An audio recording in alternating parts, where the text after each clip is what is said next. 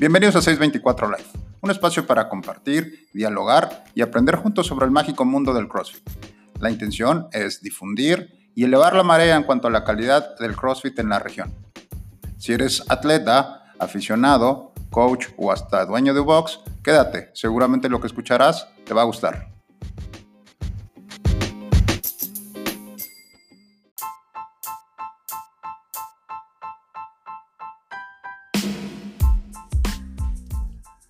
Hola, te doy la más cordial bienvenida a esta segunda temporada de 624 Live, el podcast donde hablamos de CrossFit, entrenamiento funcional y todos los temas relacionados al mismo, pero principalmente enfocados a lo que sucede aquí en Baja California Sur.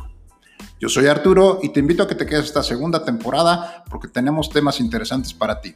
En este primer episodio pudimos platicar con Dayana Mendoza.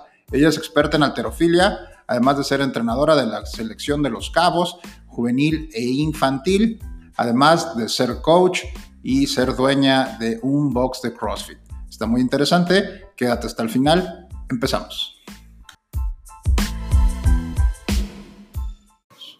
Bueno, bienvenidos a otro episodio más de 624 Live en esta segunda temporada.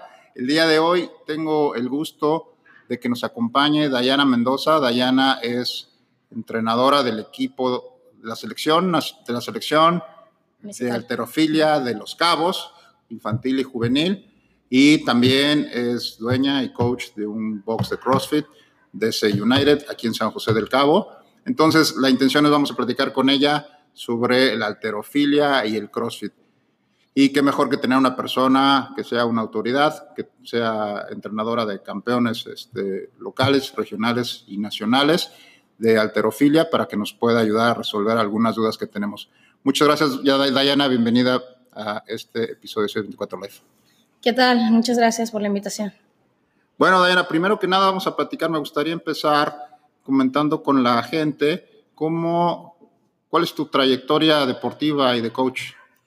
Eh, mi trayectoria deportiva empezó a los 12 años, empecé en el atletismo eh, y ya después me interesó lo que fue la alterofilia, pero ya, ya más grande en la universidad. Y actualmente estoy jugando fútbol americano. Ok, fútbol, fútbol americano y también hiciste CrossFit. Sí, CrossFit. CrossFit, eh, el CrossFit fue más que nada en la etapa también de, ah, para competencia y demás en la etapa de la universidad. Y ahorita la hago para, para fortalecer lo que es los Juegos de Americano. Perfecto. Ahora, eh, ¿por qué la alterofilia? La alterofilia es un deporte que honestamente, pues, en, la, mayor, en la mayor parte de la población no es tan popular lo vemos en los Olímpicos y lo vemos cada cuatro años, la verdad. ¿No? O sea, la gente no es algo así que diga la alterofilia como deporte, yo quiero hacer alterofilia como deporte. Eh, ¿Por qué en tu caso, de dónde vino esta, eh, este interés por alterofilia? Bueno, cuando yo estuve en el atletismo, el, el profesor Rolando Romero nos ponía este, ejercicios para fortalecimiento, muy parecido a lo que ahora hacemos en el CrossFit. Y entre ellos, pues iba el snatch y el clean and jerk, deadlift y demás que fortalecen. Entonces a mí siempre me llamó la atención y yo decía, si hubiera alterofilia aquí en Los Cabos, yo, yo entraría al equipo. Entonces ya cuando entré a la universidad, que estudié licenciatura en cultura física, cuando llegó el momento de mi especialidad, opté por levantamiento de pesas olímpico. Ok, ok. ¿Cuánto tiempo tienes este, como entrenadora de, de alterofilia? Aquí en Los Cabos tengo cinco años y en la ciudad de La Paz estuve tres años. Ok, ok. Ahora, eh, ¿Cómo sería, vamos a hablar un poquito sobre la alterofilia aquí en Los Cabos para quien le interese? ¿Cómo eh, estás tú en la parte de niños, que es infantil y juvenil, verdad? Sí, así es. Una, una breve semblanza, una breve panorama de cómo está la alterofilia aquí, primero en Los Cabos, Baja California Sur y en México. ¿Cómo la ves tú en, en estas categorías que tú coachas? Está en crecimiento. Este, ahorita, actualmente en el municipio de Los Cabos tenemos este, 13 campeones nacionales, una juvenil que es triple medallista nacional, y ya el resto pues son infantiles. Tenemos también los de la base. Este, yo pienso que este año va a haber un gran crecimiento, un gran avance en lo que es la heterofilia cabeña y por consecuencia en la heterofilia en el estado. Estamos creciendo, tenemos ahorita los grandes exponentes del estado, que en varonil es Raúl Collins, que posiblemente vaya a estar en el proceso de Tokio 2020, y la representante femenil es Dania González, que es de aquí de Los Cabos. Ok. Ahora, eh, en México, ¿cómo se ve la alterofilia en, de Baja California Sur? Eh, de Baja California Sur, pues ahorita el, proceso en sí eh, es Raúl. Raúl. Raúl, ajá. Y en general de México estamos en crecimiento. Hemos tenido varios eventos este año. De hecho, de los más relevantes fue la campeona olímpica juvenil, es una chica de Guanajuato. Y de ahí otro grande fue el que rompió récord mundial eh, en el Mundial Sub-17, una chica de Sonora. Ahora, ¿cómo es el proceso para los chicos? ¿Los chicos desde cuándo pueden empezar a levantar peso? ¿Desde cuándo pueden empezar a meterse a esta parte de la alterofilia? Lo vemos con los chinos y los este, europeos orientales que desde muy pequeños empiezan con esto. Eh, en el caso de, nosotros, ¿tú qué, recomiendas para que los chicos puedan empezar con la alterofilia? Lo ideal es que iniciaran a la edad de entre 9 y 12 años, que a, esa edad. ¿Por qué? Por, por la cuestión de la movilidad. Ya después más grandes es más difícil este, lo, ideal es esa edad, a menos de que tengan talento en sí, ya los podría desarrollar más grandes. Obviamente, entre esa edad de 9 y 12 años, eh, en lo personal no adapto los levantamientos en sí. Me gusta mucho meterles movimientos gimnásticos con su propio peso, con peso corporal. Es de la manera en la que se trabaja para irlos fortaleciendo. Ok. Ahora, eh, Después de aquí tiene, viene la parte que me comentabas que dices, la parte de alterofilia y CrossFit. ¿Cómo entra la parte de CrossFit en tu vida ahí? Eh, CrossFit, yo es, trabajaba en un gimnasio que la mitad era de CrossFit y la mitad era de, normal, ¿no? Un gimnasio convencional. Entonces, un, un día me dicen, tú quieres levantamiento de pesas, vamos a hacer un WOD que era de 100 thruster.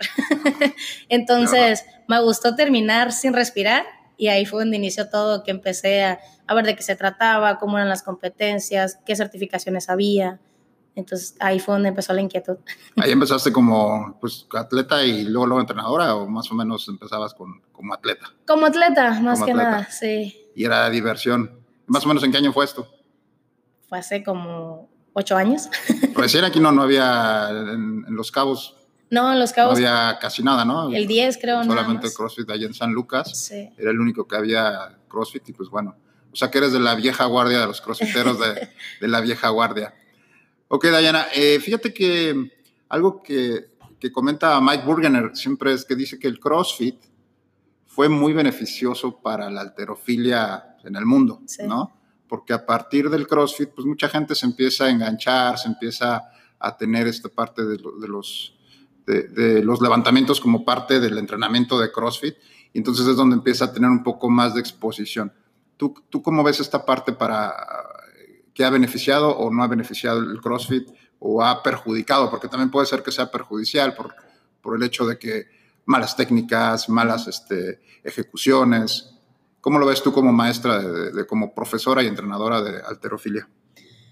Mira, entra, en controversia muchas cosas. A mí me ha tocado estar en, reuniones en federación y me miran con tenis de CrossFit y es así como que tú qué haces aquí, ¿no?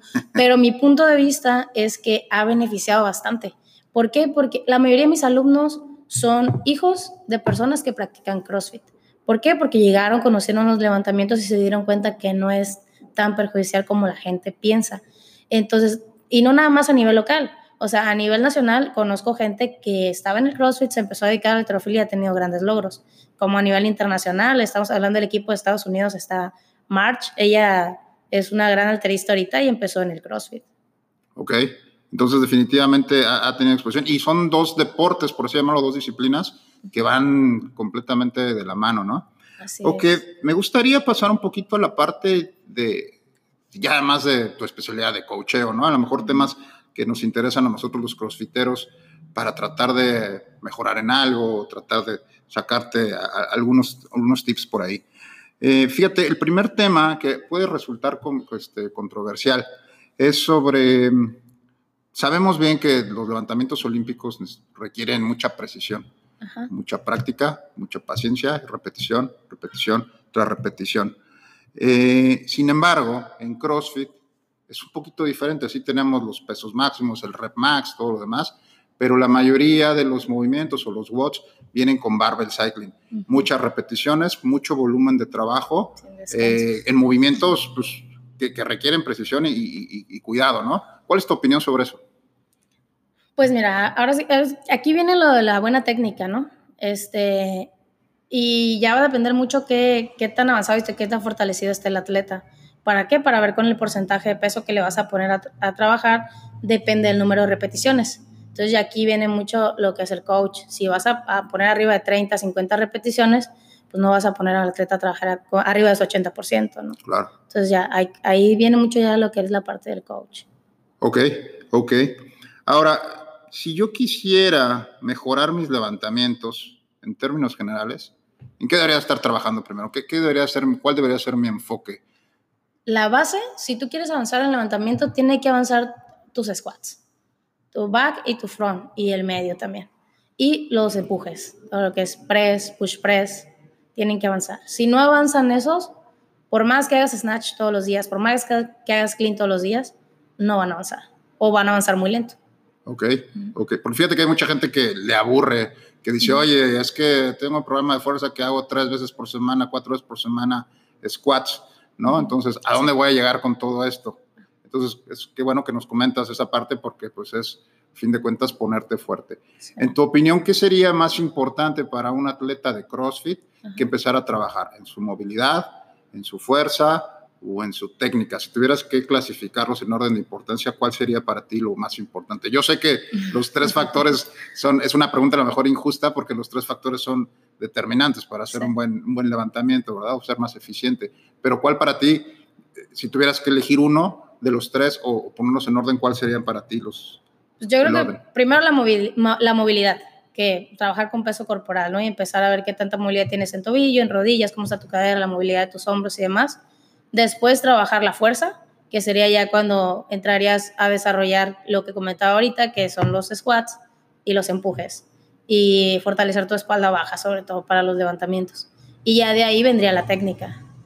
Ok, sí es importante la movilidad porque la mayoría de las personas que entran ya entran pues ya en una edad, digamos que fuera de lo que es... Juvenil. Así es, juvenil, ¿no?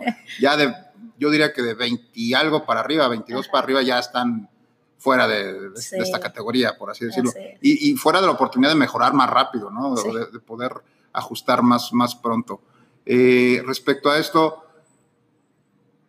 para los chicos, para los infantiles o para los juveniles, puede que sea un poco más fácil decirles, oye, ¿sabes qué? Bájale de peso, oye, mejora esta parte, pero ya los que están fuera de esa categoría, que son la mayor parte de los crossfiteros, que vienen y entrenan y que la curva de crecimiento, de aprendizaje, cuando empiezas crossfit es pronunciada para arriba y rápido levantas y rápido son tus PRs y rápido este, empiezas a sacar cosas y te empiezas a emocionar, ¿no? Pero va a llegar un punto, llega un punto donde ya es peligroso, uno, y donde también te puedes estancar. ¿Cómo lidias tú como coach? Porque también eres este coach de CrossFit y también tienes este tipo de, de, personas en tu box. ¿Cómo lidias como coach con esas personas que se quieren ir más allá de, de lo que deberían estar haciendo en tu perspectiva de entrenador? Sí, fíjate, ahorita que comentas lo de, lo de los niños y los adolescentes, para mí es mucho más fácil entrenarlos, como, como decías. ¿Por qué? Porque ellos vienen en blanco y hay que este, enseñarles de cero, pero no traen mañas. Y a la gente adulta agarra ciertas técnicas, dicen ellos, este, y normalmente tienden a eso, o sea, a meterle y a meterle peso. Es complicado, yo creo que te ha pasado también, es complicado hacerles ver que es más importante darle 3 de 3 a tu 80% que estar sacando PR todos los días. Entonces, yo lo que hago es, eh, tengo una, pongo una planificación diaria en, en, el box que es dirigida a lo que son levantamientos de pesas y ya cada quien si quiere tomarla, la toma y hago curvas de subo volumen, bajo volumen o subo intensidad y bajo intensidad. Pero, o sea, hablo con ellos, les explico, trato de que entiendan esa parte de que puede haber una lesión grave si diario están tratando de buscar PR o diario están tratando de subir al 85% y es lo que me toca, tratar de hacerlos entender. Claro, es la labor de, de los entrenadores, ¿no? De los coaches y, y lo que es importante es que la gente, los que estamos atletas, sepas entender, ¿no? Sobre todo aquellas personas que están buscando competir, porque hoy en día las redes sociales y que ves que en el Instagram que está haciendo tal y que ah, ya le subió y ahora yo también lo quiero hacer y, y que somos lo que llaman ahí cherry picking, escoger hoy no me tocaba hacer snatch, pero se me antojó hacer un snatch y lo hago y saco una rep max, ¿no? Entonces también seguir un programa también es importante, ¿no? Sí, claro. Además, yo creo que entre más metidos estén en el CrossFit, es más difícil que entiendan esa parte, fíjate, que cuando son nuevos. Es más complicado. Sobre todo con los, con los chavos, con los varones. Es un poquito más complicado. Los hombres jóvenes de 20, yo diría los jóvenes hombres de 22 a 30 y Cinco. Cinco. Son más aferrados en esa parte. Sí, así es. Sí. Ok. Oye, y sobre esta parte de mm, otro, no, no quiero decir un mito, pero sí es otra preocupación que de repente la gente tiene. No.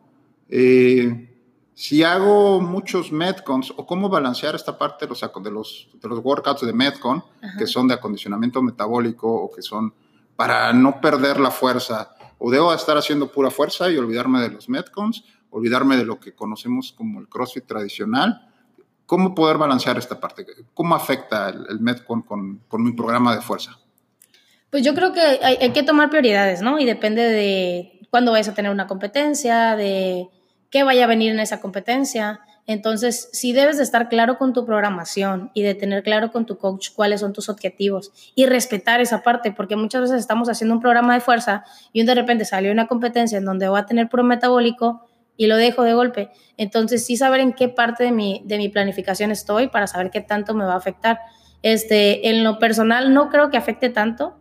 O sea, a lo mejor eh, la intensidad va a ser menor porque tienes mayor volumen cuando haces un Metcon, eh, pero al final de, cuentas hay un volumen. Entonces, no afecta tanto, pero sí ya depende de tus prioridades y de cómo esté tu planificación, respetar esa parte. Ok, es lo que te comentaba, ¿no? Hay que ponerle mucho énfasis a la gente, sobre todo a los que están buscando competir, en que sigan un programa, se acerquen a un coach, que les tenga un programa adecuado.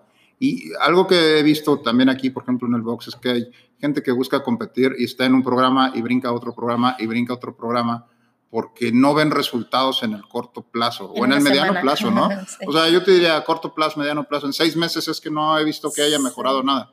Bueno, pues es que el proceso dura un poquito más que seis meses, ¿no? Sí, claro. Para ti, ¿cuál, es el, cuál, ¿cuál sería el tiempo ideal para empezar a ver resultados en mi programación, en mi programa? Depende mucho, ¿no? Obviamente, como decías ahorita, si, si agarras un atleta que apenas va empezando en CrossFit, pues va a avanzar súper rápido. Pero si ya es un atleta que ya tiene ratito en CrossFit y que sus PRs a lo mejor no han avanzado, digo, hablando de PRs porque es, es, mi especialidad, por así decírtelo, ¿no?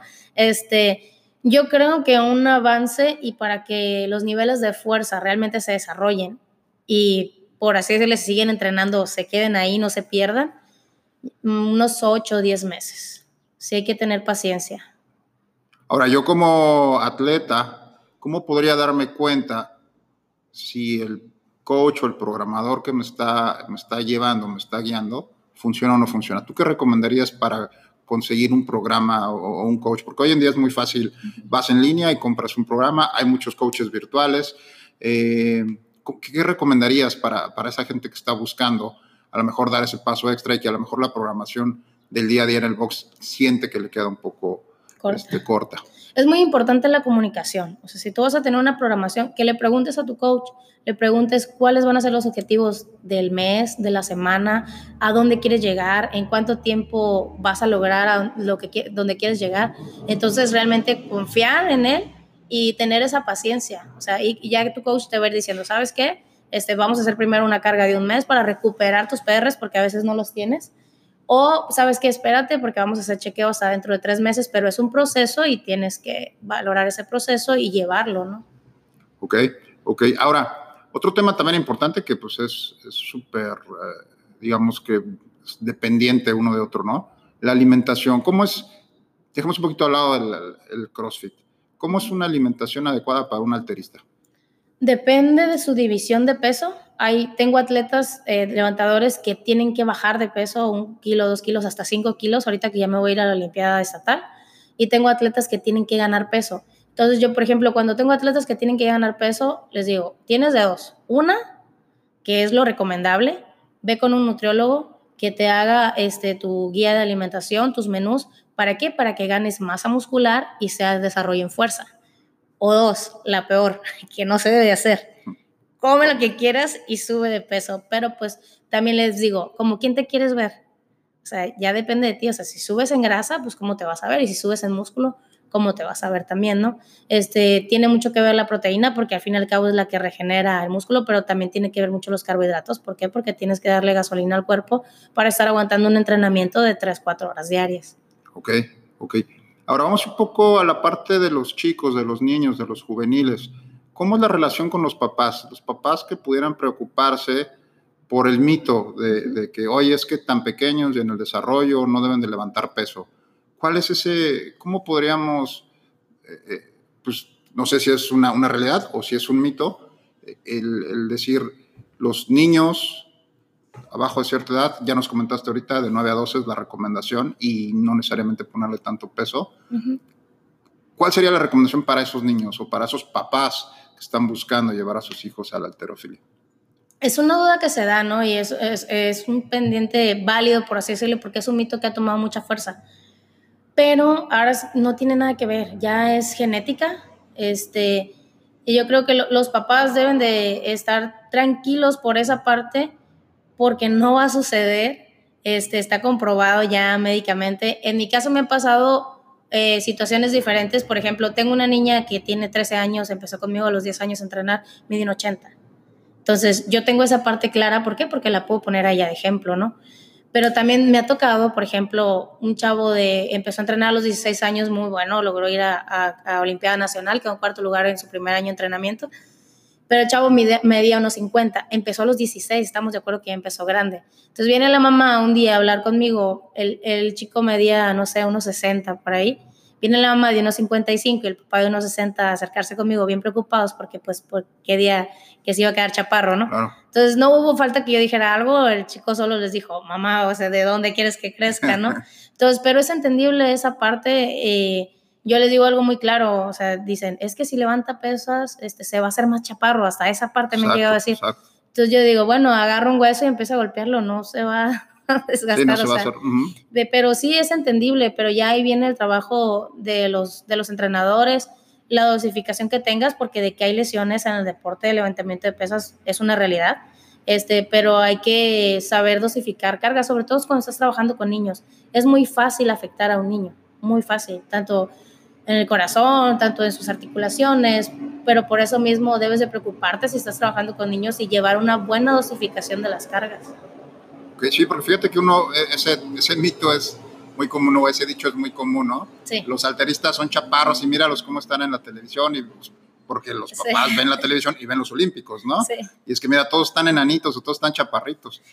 Bueno, lo que yo creo es que, pues, generalmente, pues también a lo mejor la gente de estatura de bar o bajo, chaparritos, tienen esos beneficios. Y así como los basquetbolistas, que entre más altos son buenos o son aptos para jugar básquetbol, los chaparritos también tienen a lo mejor, no necesariamente por ser chaparrito, eh, va a ser buena de, De, hecho, nosotros tenemos un dicho de que dice, este, eh, soy buen pesista porque soy chaparro, no soy chaparro porque soy pesista. Así como un basquetbolista, o sea, no está alto porque haga basquetbol, está alto porque hace basquetbol y es bueno porque tiene esas cualidades, pues, pero ya es de genética. Así es, y no necesariamente es porque estén levantando peso, ¿no? Porque estén... Pero qué importante lo que nos comentas de que siempre es súper importante como cualquier cosa para un niño, ¿no? Que esté supervisado, que no te dejes llevar. Porque honestamente yo creo que también hoy en día hay muchos papás, crossfiteros, que ponen a los niños a levantar y a lo mejor sin el conocimiento que tienen, ¿no? O sea, sin el, conocimiento adecuado y decir, no, pues es que yo sé, yo, yo hago, yo entreno, tengo buenos PRs, yo sé cómo se hace y pongo a mi hijo. Puede ser que algunos sí, sí, tengan el conocimiento, ¿no? Videos y cosas. Pero es importante que, que, acudan con especialistas, como, como es tu caso. Ahora, em, otro mito importante también sobre la alterofilia, pero este va más enfocado sobre levantar peso. Y este sí va para las chicas que dicen, oye, es que si levanto peso me voy a poner como hombre, ¿no? Si levanto peso, este, no quiero tener unos hombrotes o una espaldota o todo lo demás. ¿Qué le puede decir a esa gente, a esas chicas que están pensando así? Les puedo decir que ojalá fuera tan fácil. Punto número uno. Este, dos, no tenemos la suficiente testosterona para crear esos niveles de masa muscular. Sí, este, lo que nosotros vemos a veces pues ya es por una suplementación bastante avanzada y por una muy buena alimentación.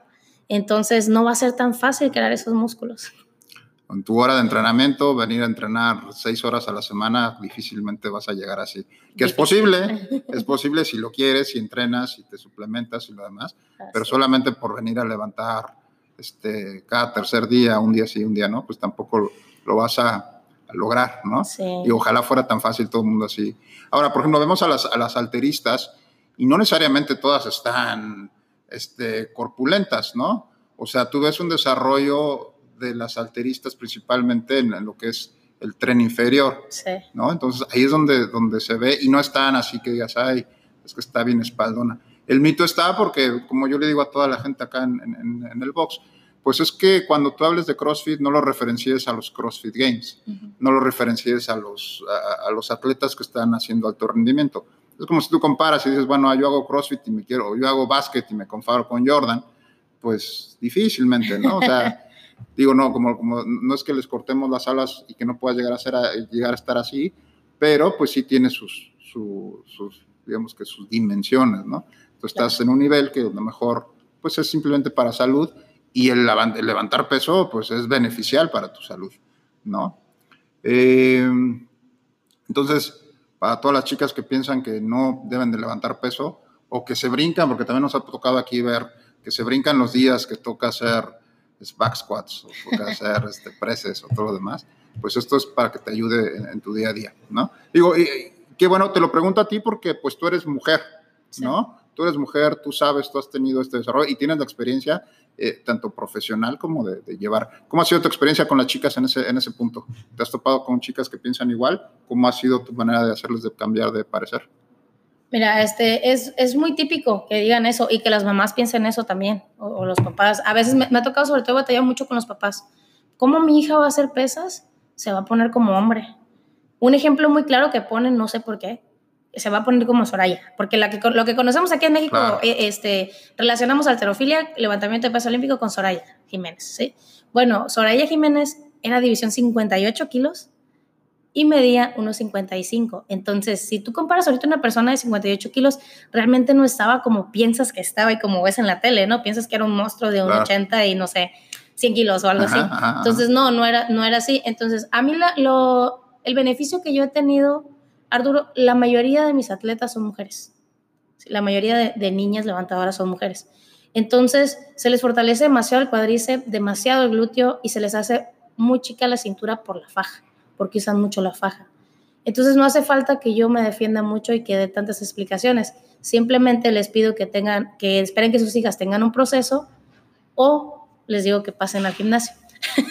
para que se den cuenta este, personalmente. Así Oye, qué bueno que tocas este tema porque también es importante. La faja eh, es indispensable, es necesaria. ¿Cuál es tu punto de vista sobre usar cinturón para levantar? Yo estoy en contra de la faja abajo del 80%.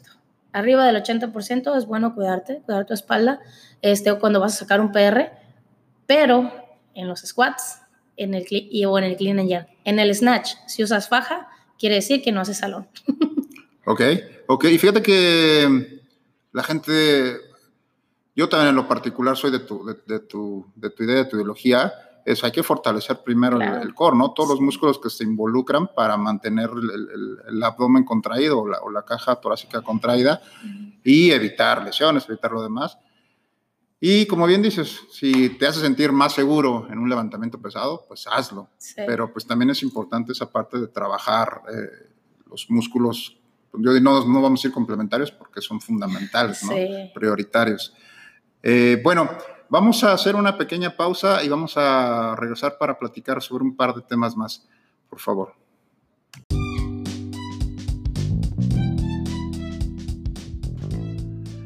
En esta edición de CrossFit Lingo, recordando que el lingo es lenguaje, es decir, el lenguaje del CrossFit, tenemos la palabra snatch.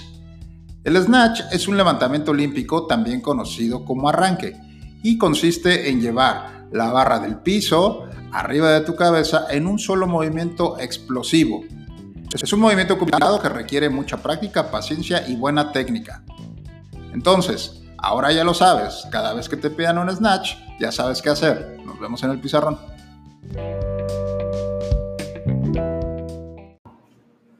Bueno, vamos a pasar ahora un poquito ya a tu experiencia como coach y dueño de CrossFit.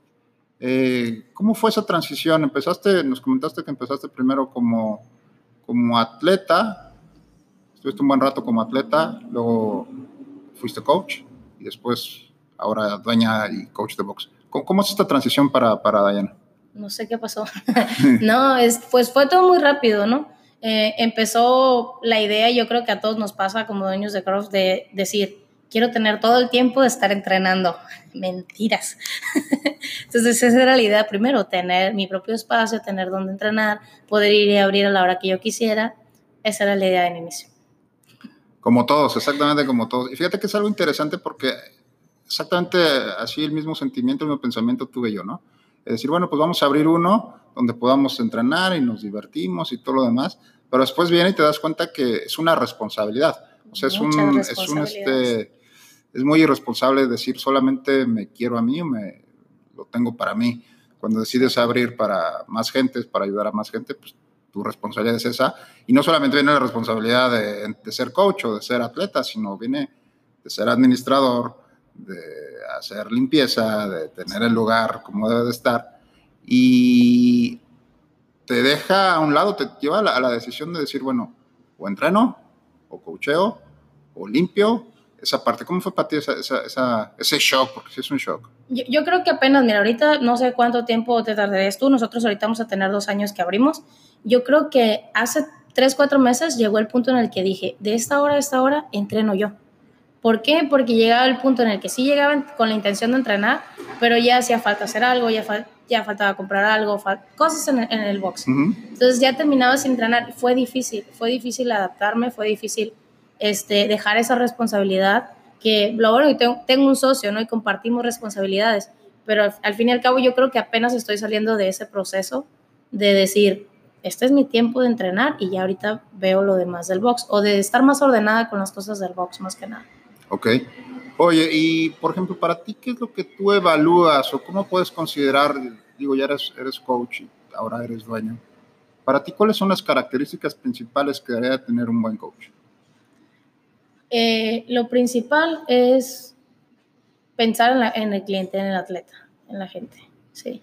Cuidarlos, cuidar, eh, independientemente de quererte ir porque le hagan un nuevo PR, porque avancen, es, es en cuidar la, la, integridad, ¿sí? ¿Por qué? Porque no son nada más atletas o no son nada más este, los clientes en ese momento, sino tienen una vida fuera de.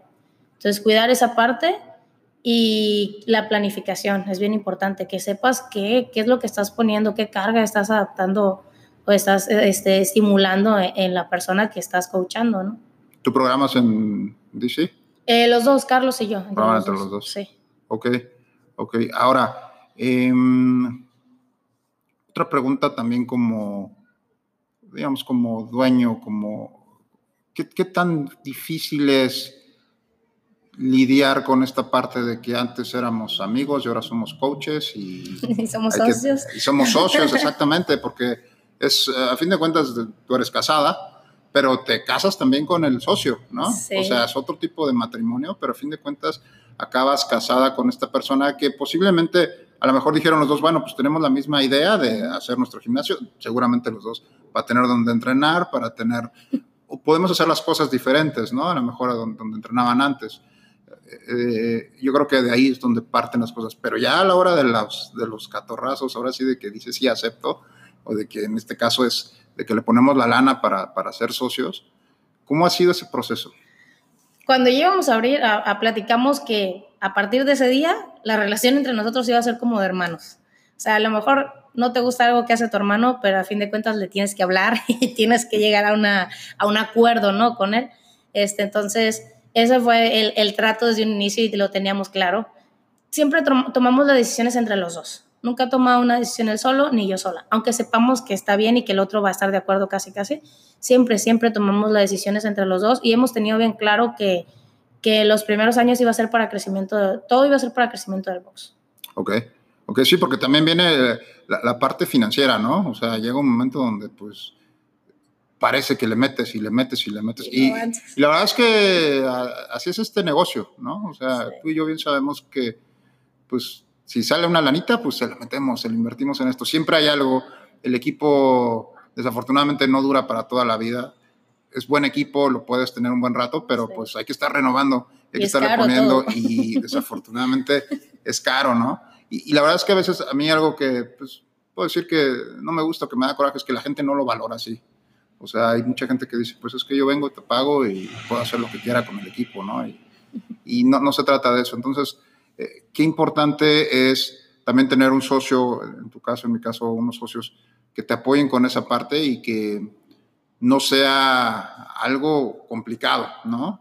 O sea, el decir, estoy lidiando no solo con, con lo que ya complicado de ser empresario y de tener un negocio y de, y, de empezar a tratar de ayudar gente por mi cuenta y además tener un socio que te esté poniendo el pie.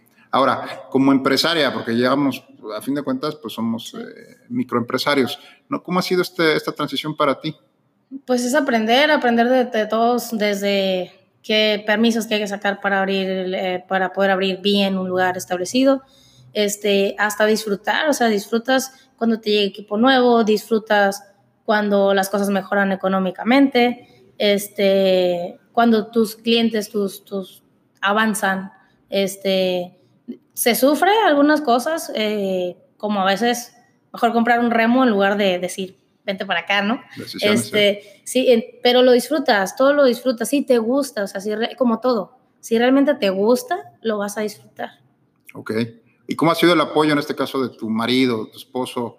En aventarte en algo así, porque supongo que eh, la, aventura financiera, pues a fin de cuentas estás casado y va, es familiar, ¿no? Sí. Sea, aventarse los dos con, con, el riesgo financiero de un negocio por apoyar a uno de los dos, supongo que, en este caso te tuviste ese apoyo, ¿no? ¿Cómo es ese, esa parte de la relación de pareja con él?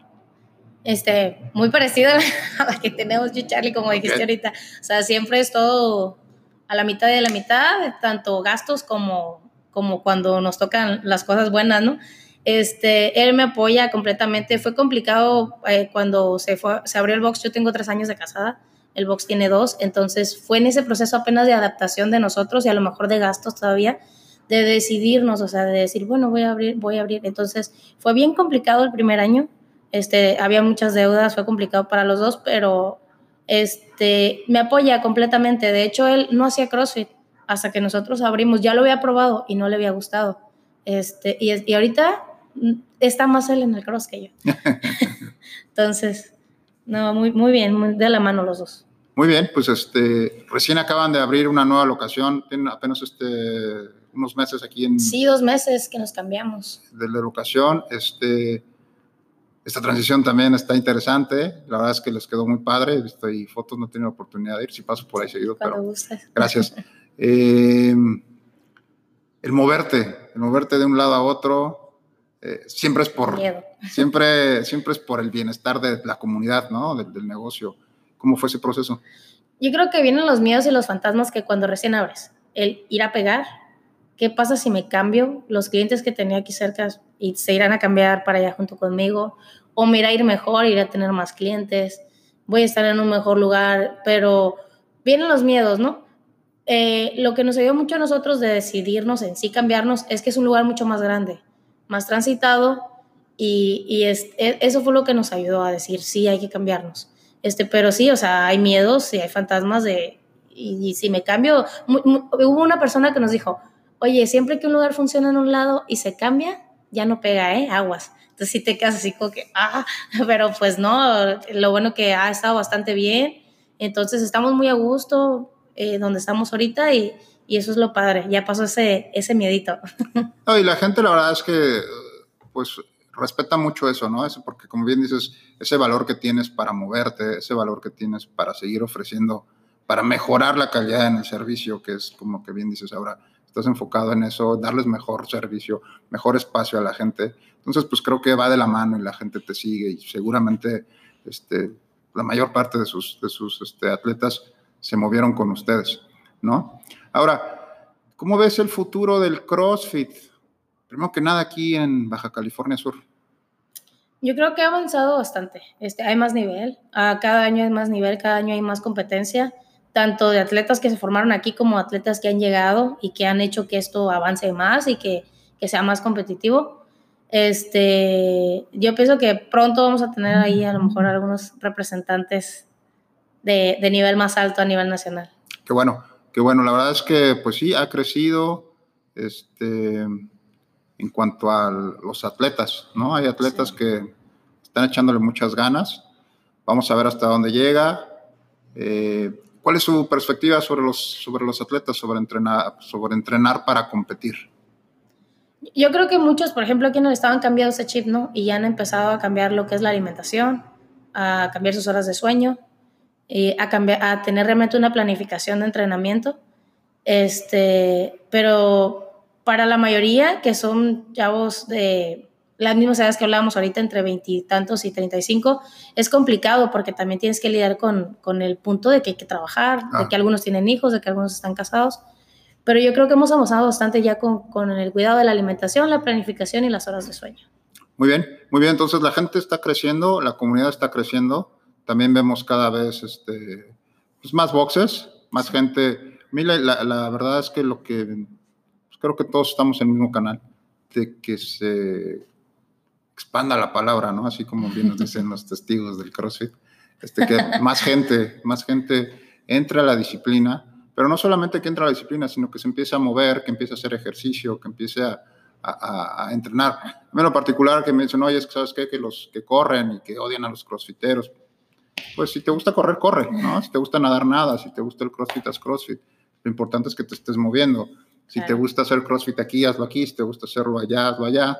Pero qué bueno que lo haces, ¿no? O sea, hay que celebrar y apoyar esa, esa, esa intención de que la gente se esté moviendo, que de por sí hay, pocos espacios para que lo puedan hacer, ¿no? Eh, ya para finalizar, ¿cómo es el futuro de la alterofilia en México? Yo pienso que ahora en Juegos Olímpicos vamos a tener preseas este, de parte de, de la alterofilia. No me atrevo a decir cuántas, pero yo creo que sí, dos, tres atletas por ahí, que cada uno se juega tres preseas. Entonces, este, van, a, van a tener resultados. Está avanzando a pasos agigantados. Ahorita tenemos campeonas mundiales sub-17, campeonas mundiales sub-20. Entonces, esas, esas niñas y esos niños adolescentes van a llegar al punto en el, en el tener ya la madurez este, física y mental para representarnos ya en Juegos Olímpicos. Entonces, va a haber un, un gran paso pronto. ¿Cuál es la ventana, aprovechando esta parte, cuál es la ventana para un atleta, un alterista de, de- que está buscando llegar a los Juegos Olímpicos?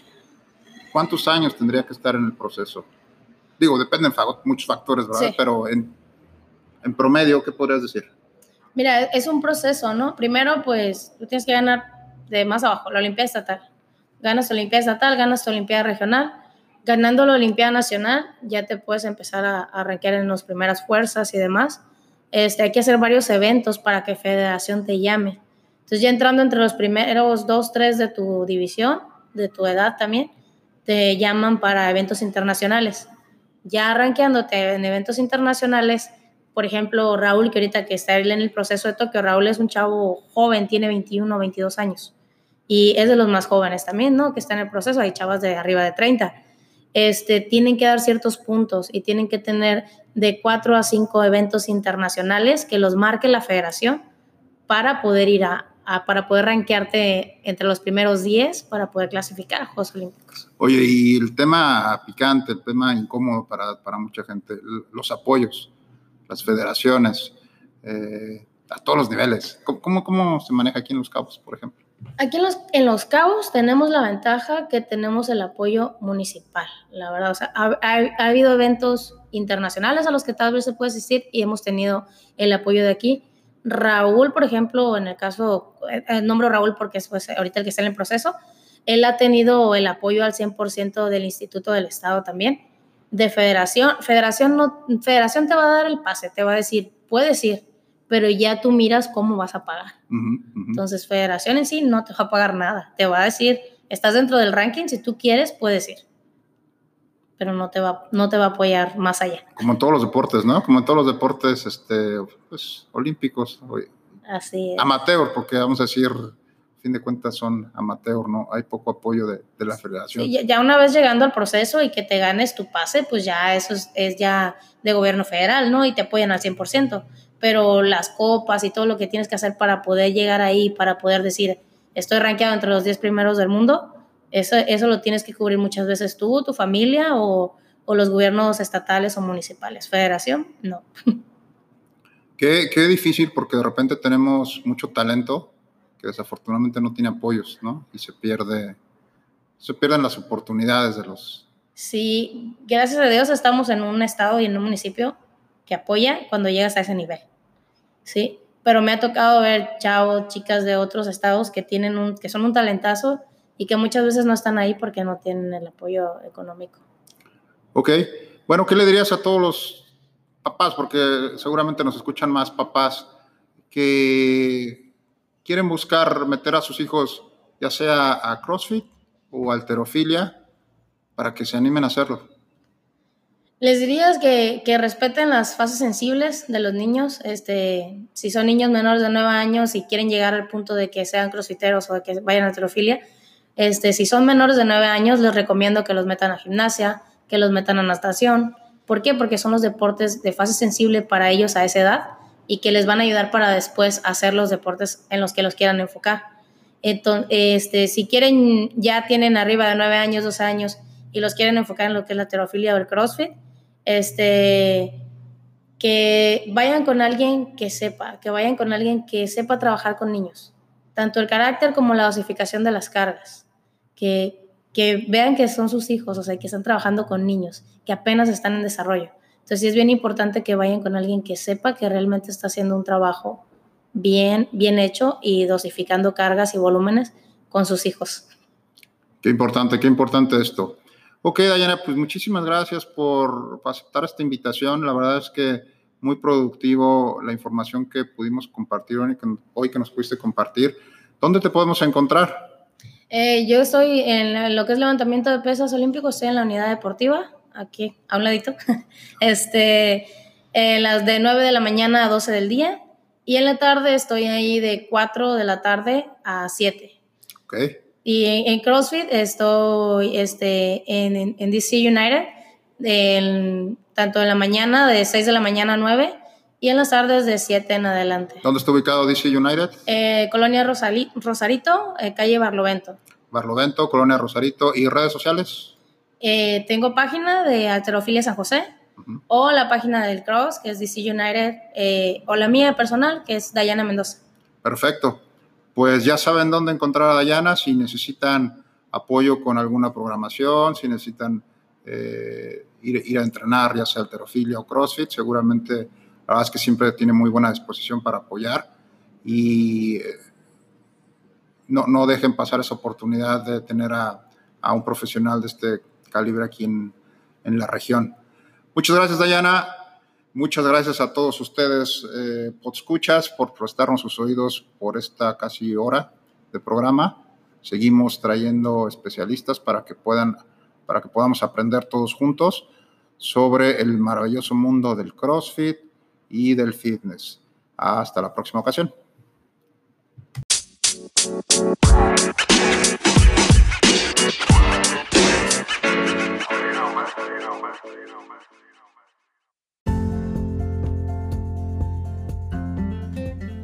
Gracias por escuchar este episodio de 624 Live. Ojalá el tema haya sido de tu interés y hayas podido aprender mucho al respecto. Por favor, ayúdanos compartiendo este episodio y suscribiéndote al canal, ya sea en iTunes, ya sea en Spotify o en Google Cast.